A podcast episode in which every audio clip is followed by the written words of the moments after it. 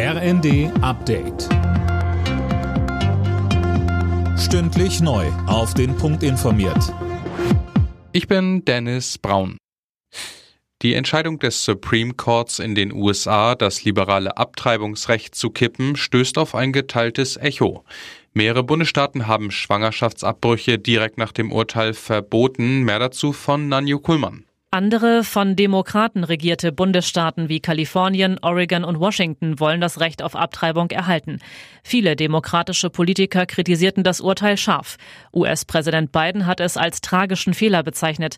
Die Entscheidung gehe auf eine extreme Ideologie zurück. Sein Vorgänger Trump feiert das Urteil dagegen als Entscheidung Gottes. Er hatte während seiner Amtszeit dafür gesorgt, dass konservative Juristen am obersten Gerichtshof eine klare Mehrheit haben. In Norwegens Hauptstadt Oslo sind in einem schwulen Club zwei Menschen getötet worden, laut Polizei durch einen Schützen. Mehrere Weiterbesucher der Bar wurden teils schwer verletzt. Die Hintergründe sind noch unklar. Ein Tatverdächtiger wurde festgenommen.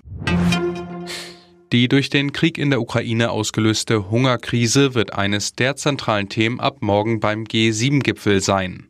Schon jetzt fordern die Außenminister Russland dazu auf, die Schwarzmeerhäfen etwa für Getreideexporte freizugeben.